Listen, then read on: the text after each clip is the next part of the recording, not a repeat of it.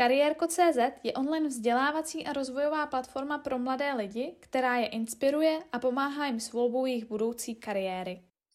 V dnešním natáčení vítám Rosku Gordon Smith, top manažerku bojovnici za práva žen. Patříte mezi 50 nejvlivnějších personalistů celého světa a v roce 2006 se byla vybrána mezi 20 nejúspěšnějších žen České republiky. Já vás tady vítám, dobrý den. Dobrý den všem. Úplně na začátek můžu se vás zeptat, co děláte dnes? Tvoříte stále nebo máte nějaký rozpracovaný projekt? Ano, mám, já mám vždycky nějaké projekty. Uh, mám rozpracovaný projekt pro, naši, pro náš spolek, pro na, na, nadační fond Minerva 21, kde přemýšlíme právě, jak bychom mohli pomoct středoškolákům a lidem, eh, k mladým lidem, kteří se připravují, připravují na kariéru. A uh, je tady skupina mentorů, který budou připraveni před příští rok mentorovat tuto skupinu. Vy jste, vaše kariéra čítá více než 30, přes 35 let, ale v roce 69 jste emigrovala do Velké Británie. Můžete nám říci, jak ta vlastně kariéra vaše začala? Byla vždy růžová? Určitě ne. Tak eh, tady v těch Čechách jsem, já vlastně, vlastně jsem dost maturitu, odmaturitovala, dostala jsem se prvním rokem na vysokou školu, ale to jsem přerušila, protože přišly, přišla okupace ruská a e, tam bylo takové moje životní rozhodnutí a dle toho, tomu říkám, to byl takový ten první milník e, mé cesty životem, kdy vlastně se musím rozhodnout, co budu dělat. Mm-hmm. A to jsou ty křižovatky života, které skutečně, když je, člo, když je člověku 19, už ovlivní vlastně skoro váš život.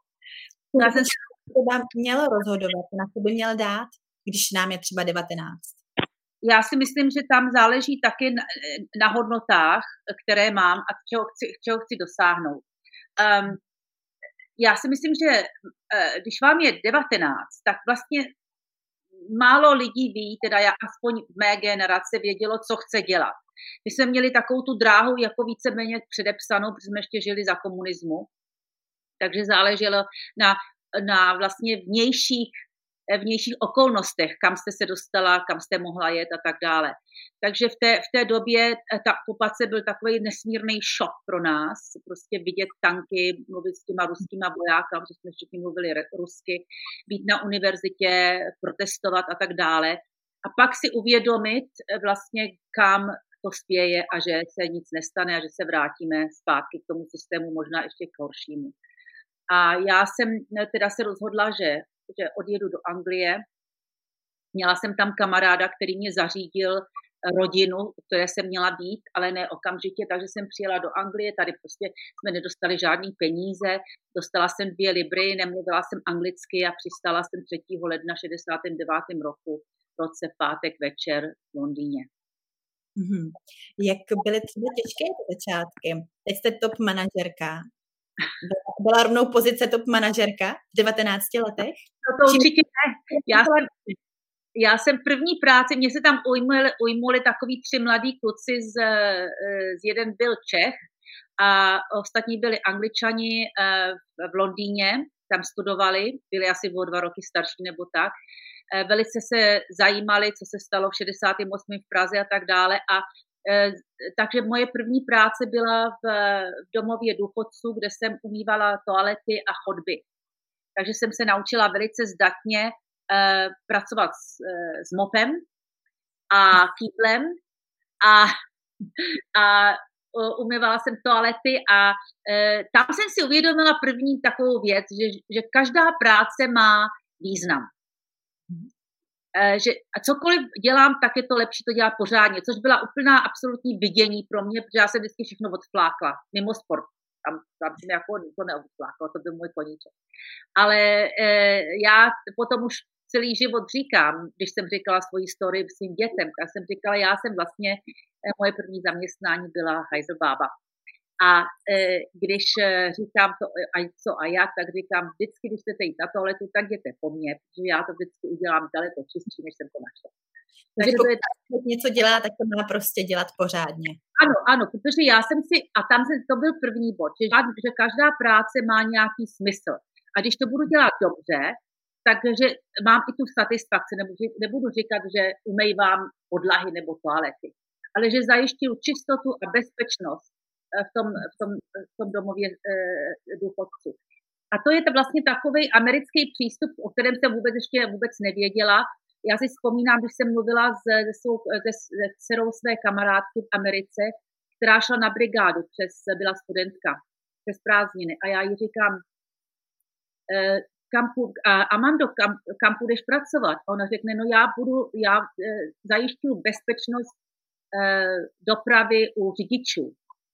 A já říkám, a co to je za práci? Bylo jí 17. No říká, no já budu, umí, já budu umývat okna řidičů na pumpě. Správný přístup. A já měla jsem tady k, k, syna jednoho kamaráda a já říkám, Petře, co budeš dělat? A on říká, já budu umývat okna na pumpě. Takže to byl ten, úplně, úplně ten rozdíl eh, tohodle. Takže to byla taková první věc. A druhá věc, to, to uvědomění si, že vlastně, abych se dostala někam ve společnosti, kde nemám absolutně žádnou síť, nemám absolutně žád, žádné přátelé, ani příbuzný, ani podporu, ani možnost vydělat víc peněz. Že jediná věc, co mě zachrání, bude vzdělání. Mm-hmm. A e, poprvé v životě jsem se začala učit velice intenzivně angličtinu a dala jsem si cíl, že za rok budu na, univerzitě, budu na univerzitě v Londýně. Což kdybych někomu, nikomu jsem to neřekla, protože kdybych to řekla někomu, tak se budou smát. Mm-hmm. Tady uklízíš, e, jsi uklízečka a ty chceš za rok vejít e, na prestižní univerzitě London University.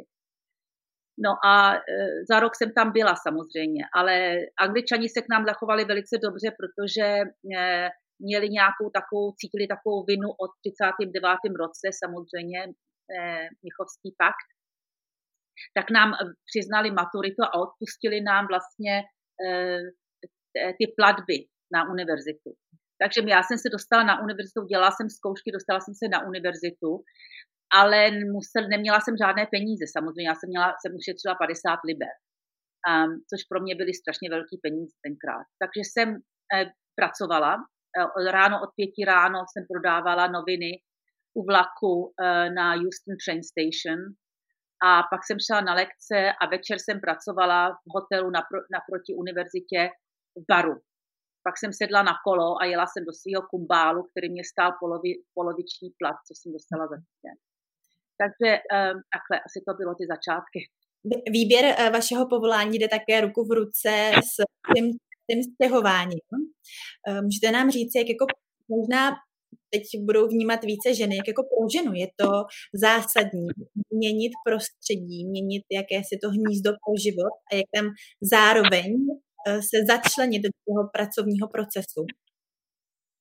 Tak já jsem jak asi pro mě, my jsme se začali stěhovat, eh, já jsem se vdala za, za angličana a eh, druhý rok, když jsme dostudovali a udělali jsme si postgraduate jeden rok, já jsem si to udělala a tak jsme jeli do Brazílie, to byl takový první assignment. A já jsem eh, vlastně nikdy o tom tak moc nepřemýšlela, protože mm-hmm. jsem vždycky něco, já jsem věděla, že se vždycky někde můžu uchytit. Um, naučila jsem se velké přizpůsobivosti a flexibility, ale přitom jsem si zachovala takový ten zdravý, to zdravý jádlo, zdravý kořen, abych nestratila sama sebe. Já vás jenom tady na chvilku, pardon, přeruším. Já jsem v jednom vašem rozhovoru četla, že říkáte, že každá žena by měla mít své ego. Je to třeba právě to, o čem vy mluvíte a možná to platí i pro muže? Určitě, protože to ego, eh, teda aspoň já to interpretuju tak, že to je sebeuvědomění si, mm-hmm. co jsem, co jsem dokázala, co umím, čeho jsem schopná a že to dám a z toho asi vychází takové to sebevědomí. Protože mm-hmm. uh, já, jak jsem, jak jsem pokračovala v životě, tak jsem si říkala, uh, vlastně, já, já jsem si řekla, že já jsem velice úspěšně, úspěšná žena, uh, protože uh, žádný, žádné, žádný úspěch nemůže kompenzovat neúspěch v rodině. A mhm. tam jsme uspěli. A to je práce mého manžela, mých synů, moje práce a tak dále. A myslím si, že to vytváří ten, eh, ten, ten takový ten, ten přístav, do kterého se můžu vždycky vrátit. A dává mi to nesmírnou svobodu, protože já si můžu ráno ty plachty nasadit a jet do toho moře a do těch vln a do toho větru. ale vím, že se mo- mohu vrátit. A pro mě to bylo nesmírně důležité. Rodina začala být pro mě nesmírně důležitá číslo jedna. Takže to bylo takový, takový jako velké, takové velké uvědomění a proto jsem, jsme mohli cestovat po celém světě, protože tady byla absolutní podpora, jak já svému manželovi, tak manžel mě a děti dohromady také. Ty děti taky samozřejmě každý tři, čtyři roky měnili školu, jazyk, kulturu, zem, mm-hmm. přátelé, všechno. Máte tedy uh, jakousi radu nebo návod uh, pro studenty, kteří se rozhodují, uh, jakým směrem v životě a teď asi především kariérním se vydat. Co by třeba měli udělat, aby si řekli, dobře, tak já nabízím tohle a tohle a pojďme se na to podívat, co země třeba může být. Mám. Skvělé, tím. Mám. Jděte na vandr. Jeďte do ciziny. Jeďte do ciziny, ale vraťte se. Mně to trvalo skoro 30 let, než jsem se mohla vrátit. Takže mhm. jeďte do ciziny s otevřenýma očima, dělejte, co můžete, co nejvíc rozmanitých věcí, naučte se jazyk, naučte se dobře jazyk, eh, pozorujte, nasávej, nasávejte, nemusíte změnit svoji kulturu nebo něco, ale určitě změníte svůj, svůj eh, přístup a možná, eh, že se zamyslíte nad svými hodnotami, co to znamená. Naučte se ty dobré věci v té cizině a vraťte se zpátky a dejte to do své země do svých životů. Já na vás prozradím, že máte čtyři syny a jeden vnoučat. Můžete třeba teďka nyní sledovat i vývoj v dnešní době, jak třeba středoškoláci to mají těžké, možná pro vás lehké. Eh, vnímáte tedy cestování nebo možná nějaké studijní programy nebo cokoliv, co dneska střední školy nabízí, jako možnost, která by se měla opravdu využít? Absolutně. Já si myslím, že že každý člověk by měl, měl vědět. Eh, tyto, tyto studijní programy, eh, scholarshipy, vše, všechny tyhle možný, které se dneska nabízí mladým lidem, což my jsme nikdy neměli, ani jsme o tom nesměli samozřejmě. Jo. Takže to je věc, která se, kterou bych velice, velice silně doporučila, protože toto všechno vám dá zkušenosti a jakýsi nadhled. Um, a vlastně vás to tak jako dospějete. Mm-hmm. Eh, docela naturálně s těmi, těmi zkušenosti. A fakt nezáleží na tom, co děláte, protože cokoliv děláte, tak si z toho musíte vybrat něco. Eh, jak to děláte, proč to děláte, jak se v tom dobrý.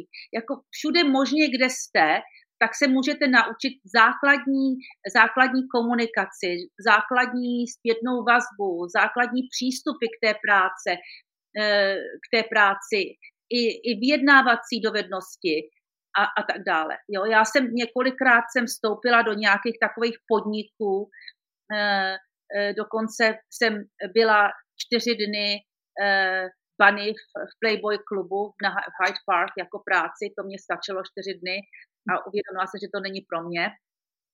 A takže jsem prošla takovýma různýma zkušenostma a tohle je, to, je, to, je to dobrý, je to fakt dobrý tohle.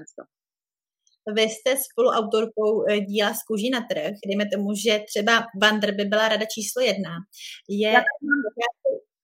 Ano, skvělé. Přesně tuhle, to, toto dílo myslím. Eh, teď diváci vidí, eh, posluchači podcastu ještě jednou opakují z kůží na trh. Vandr rada číslo jedna. Rada číslo dvě z kůží na trh. Nebo co by třeba student měl dělat, aby teda se rozhodl, nebo co mu může ulehčit to rozhodování? Um, budovat si a uvědomit si svůj příběh. Um, já jsem v, v, tom, v té knize Úspěšně z kůží na trh, kterou jsem napsala s Věrou Staňkovou, um, vlastně v první kapitole, první věc je takzvaný ušlechtilý cíl neboli noble goal. A myslím si, když vám je 14 nebo 13, tak asi to nemá cenu ještě to dělat, protože nemáte ty zkušenosti a nemáte takovou tu, eh, tu hloubku nebo tu životní moudrost trošku, kterou jste nabrali, nabrali ne, nemáte ještě takové zodpovědnosti. Ale ten noble goal je vlastně taková ta cesta životem, kterou si představuji a, a, a je to hodně postavené na hodnotách. A mě to trvalo hrozně dlouho. Já jsem byla na školení Kalifornii, kde jsem se učila o emoční inteligenci a o budování osobní značky. A pro mě by, jsem si myslela, mám takový bohatý život, strašně jsem toho zažila, to, nebu, to nebude problém. A byl to pro mě problém skutečně si uvědomit, co je můj ušlechtilý cíl, protože ten cíl vlastně je cesta, životní cesta. Co, je, co, co já mám v sobě, co mě, co mě dává ten pohon, co mě vlastně pohání. A mhm.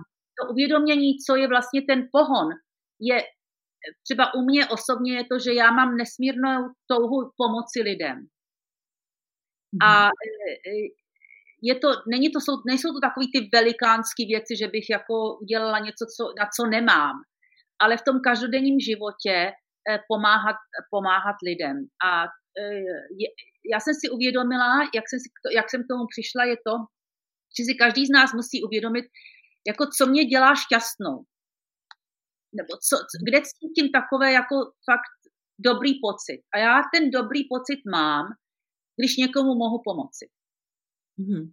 A já se tedy vrátím zpět k tomu, co vy teda říkáte, audit. Jak si student, nebo třeba i já v 31 letech, mohu udělat audit života? No, já bych doporučila si udělat takovou jako knihu života. Eh, to znamená, když vám je 16, eh, 17 nebo tak, tak už jste si něco zažili. A když si myslíte, že ne, eh, podívejte se na, na fotky, Um, doufám, že si píšete aspoň nějaký deník nebo nějaké, nějaké noty. Něco jste, jste už zažili, máte nějaký certifikát nebo něco. Dejte si to dohromady, dejte, udělejte si takové životní moje cesta, album a přemýšlejte nad každou tou fotografií, přemýšlejte nad každým tím, eh, tím letním táborem, nebo kde jste byli v cizině, nebo něco, co jste se tam naučili, co jste si odnesli a jak jste reagovali na různé, různé věci. Ale hlavně, co jste se naučili, co vám, co vám to osobně dalo. A co to pro vás znamená, když byste třeba šli eh, někam do jiné školy, nebo kdybyste si šli eh, říct o práci, nebo něco takového. Takže tohle je ta důležitá věc. A pak se budete vlastně budete mít příběh. Vy to budete sledovat a vy budete mít příběh a prostě eh, potřebujete se naučit, jak to využít a představit ten svůj příběh. Mm-hmm. Um, když jdete na pohovor na, do práce nebo když jdete někam, tak se na to připravit, jako proč, proč bych vás měla přijmout. Mm-hmm. Vy také říkáte, nebát se vystoupit z řady, dostat možná někdy i přes čumáky právě to, možná si říci na to, Možná si říct co? Mám na to, opravdu do něčeho jít, uh, protože já už, přestože mi je 17, 18, tomu trhu té vysoké škole něco nabízím. Ano, a musíte říct, co nabízíte. A jako skutečně si na to máte. Jako jest, máte na to, protože, eh, protože máte vzdělání a zkušenosti. Máte na to, protože jste, protože jste nejlepší student, což nic neznamená mimo jiné. Máte na to, protože jste si nastudoval o emoční inteligenci a uvědomuje, uvědomujete si, že vlastně všude, kam vejdete, tak budete pracovat s lidmi. A umíte pracovat, umíte komunikovat s lidmi, umíte, když je tam nějaký konflikt, umíte ho, ho řešit? Jak ho řešíte?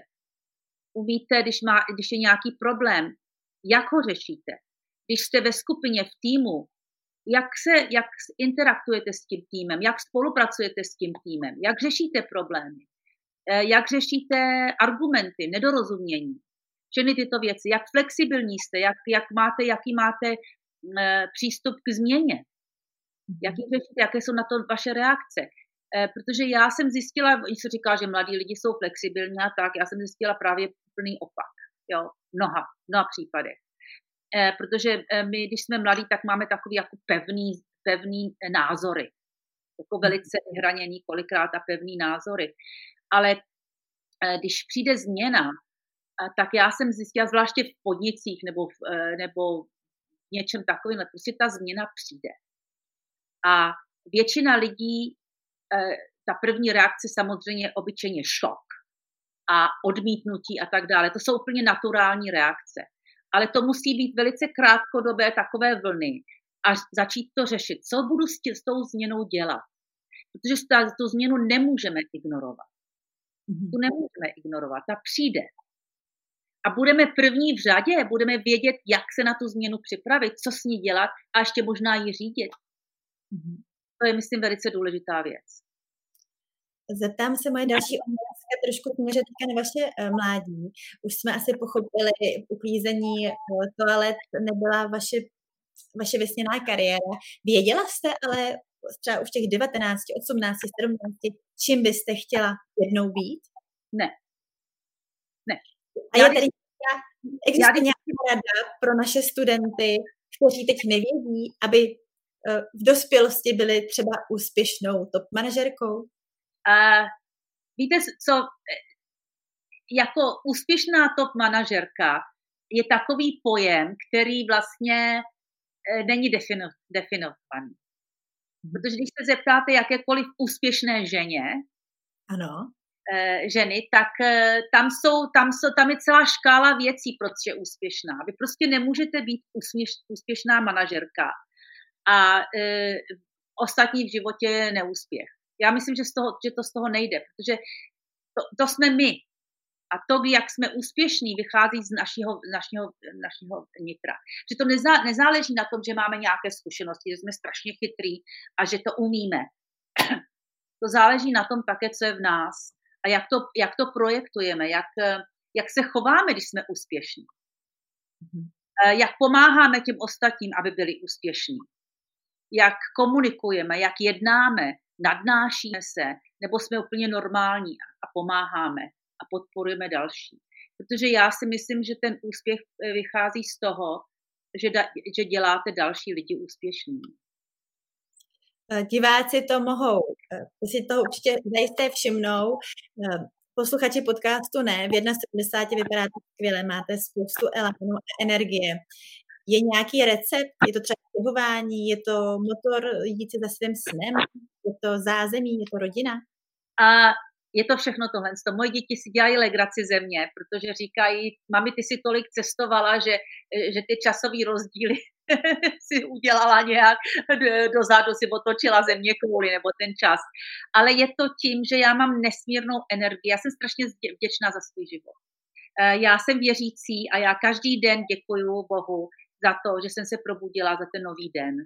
A mhm. tím pádem ten můj přístup k tomu novému dnu je dneska bude nejlepší den mého života. Mm-hmm. A to je prostě moje mantra, protože ten, ten den, to je můj život. Jako včera, to už, jsou, to už je historie. Zítra, to je mystérie. Nevím, co bude zítra, ale dneska je dneska. A proto se snažím ty dny žít plně a mít tomu přístup. A e, já jsem bývalá skautka taky a vedla jsem, e, byla jsem s těma dětskama, takže já skutečně se snažím dělat eh, aspoň jeden dobrý skutek pro někoho jiného. A pak mám ještě takovou věc, že se aspoň třikrát denně eh, ze srdce zachechtám. Krásný recept. Skautka, také víme, že gymnastka, možná naši diváci patří tak mezi gymnasty nebo skauty, je třeba i to věnování, trávení volného času, něco, co vás posouvalo i v tom třeba kariérním uh, pracovním životě? Jak to je moc důležité? No, já jsem toho volného času moc nemám, neměla. Jako když máte, když máte čtyři kluky a cestujete a žijete v cizí země a váš manžel je na služebních cestech poloviny, poloviny měsíce, tak vám ten čas moc nezbude. A ten, co máte, tak věnujete dětem, sobě a ostatním lidem. Takže když to také roztroušíte, tak jo. Ale já jsem zjistila, že jako jsem požehnaná hodně energií, takže jsem i dostudovala magisterský studium, zatímco jsem měla ty děti. Um, založila jsem dva biznesy, jeden v Hongkongu, jeden v Japonsku. A um, takže jsem vždycky našla nějaký čas. Já si myslím, že člověk najde ten čas, když, když to chce. Když to chce, já také o vás vím, že tady kariéru jste nezačínala jako třeba dnes, budou začínat 17-letý, 18-letý. Můžete nám říct, kdy jste se rozhodla opouštím jakousi roli matky, nebo jestli jste ji vůbec někdy opustila nebo jestli jste už no. svůj kariéru plánovala během toho, když doma byl ten blázinec s těmi čtyřmi syny. Kdy jste se rozhodla, to teda nebylo eh, v za emigrace v 69., co to bylo později, jestli nás můžete inspirovat o tím, že třeba začít někdy později neznamená, eh, že nemůžu to dotáhnout tam, kde jste dnes vy. Eh, když jste matka, tak jste vždycky matka. Ale já jsem vlastně se rozhodla, když, jsem, když jsme potom měli děti, my jsme nemohli mít děti, na, můj nejstarší syn byl adoptovaný v Brazílii, bylo mu den a půl, když přišel, pak přišli další, měla jsem tři děti pod tři leta a pak přišel ten další. A takže jako čas na, na něco byl velice limitovaný. A já jsem se už tenkrát, já jsem to tak neplánovala, ale já už já jsem umím rozhodovat, když ta situace přijde. Já neváhám. A já jsem věděla, že chci se svými dětskama, dětskama být, um, pokud nejdou do školy. A v zahraničí jdou do školy, do takový kindergarten, když jim je pět let. Takže já jsem byla s nima, nešli do školy. A když ten poslední, když jsem mu to zamávala, že šel do školy, tak se zjistila, že jsem v jiném stavu s dalším. Takže jako se to trošku prodloužilo. A, ale v té době jsem měla i takovou pomoc v domácnosti v Hongkongu, takže to bylo trošku jiný, že jsem mohla i dostudovat. A já jsem začala vlastně svoji kariéru, už mi bylo 40. Mm-hmm. A e, nikdo nevěřil, že jako to zvládnu. Jako, e, bylo to bylo ti negativní našeptávači. Když člověk něco cítí, měl by poslouchat a jít po tím, co chce, nebo naopak se možná nechat vyklad? Ne, já jsem měla, i víte co, já jsem, já jsem si, co, co je nejdůležitější pro mladý lidi a velice bych to doporučila, mít mentora nebo mentorku. Já do, do dneška mám tři mentorky. Jednoho hmm. mentora, dvě mentorky. Jedné mojí mentorce je 90 let v Americe a e, už, ji, už ji znám od, od, od, od 45 let, takže hodně let. Já si že je dobrý, když máte nějaký takovýhle názor a, a, a, a, a tu, je tak mít fakt dobrýho mentora. A já, když jsem potom e, ty děti poslala do školy a měla jsem tu kvalifikaci, tak e, jsem mluvila se svojí mentor, mentorkou a mentorem a oni mi dávali velice zajímavé otázky, jako Rostě, co umíš? Mm-hmm. A dovede si si představit po těch letech, jako co umíte jako matka, jo, co umíte. Jako, jako tady se ty, my se nesmírně podceňujeme. Ještě máme tu směš, to směšné jméno materská dovolená. To si ano. určitě myslel nějaký muž, protože to není žádná dovolená.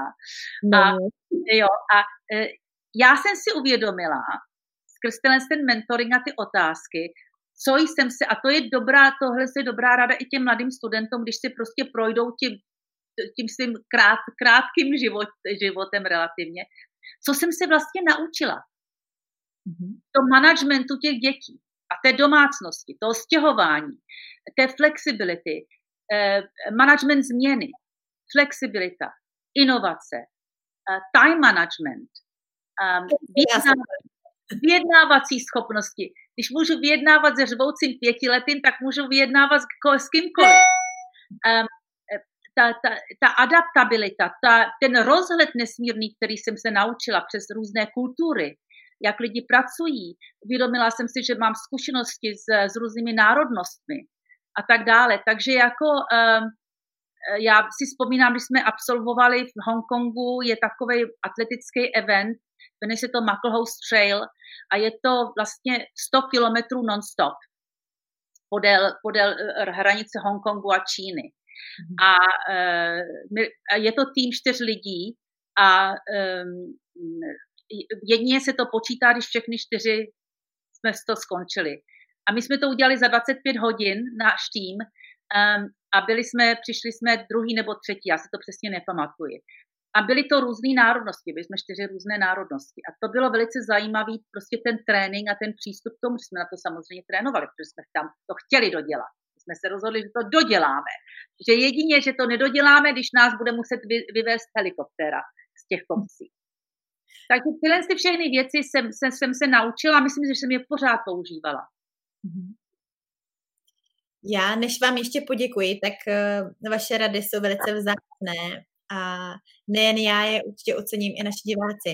Nějaké moto do života, které třeba vás hnalo dopředu. Osud není náhoda, ale dosažitelný cíl. To je moje, to je moje moto. A také, že štěstí, když se potká s přípravou, je skutečné štěstí. Prostě velice moc děkuji za krásný rozhovor. Já vám také děkuji a všem přeju hodně štěstí. Tento rozhovor vznikl díky podpoře velvyslanectví USA v Praze. Za jejich důvěru jim velmi děkujeme. Kariérko.cz je online vzdělávací a rozvojová platforma pro mladé lidi, která je inspiruje a pomáhá jim s volbou jejich budoucí kariéry.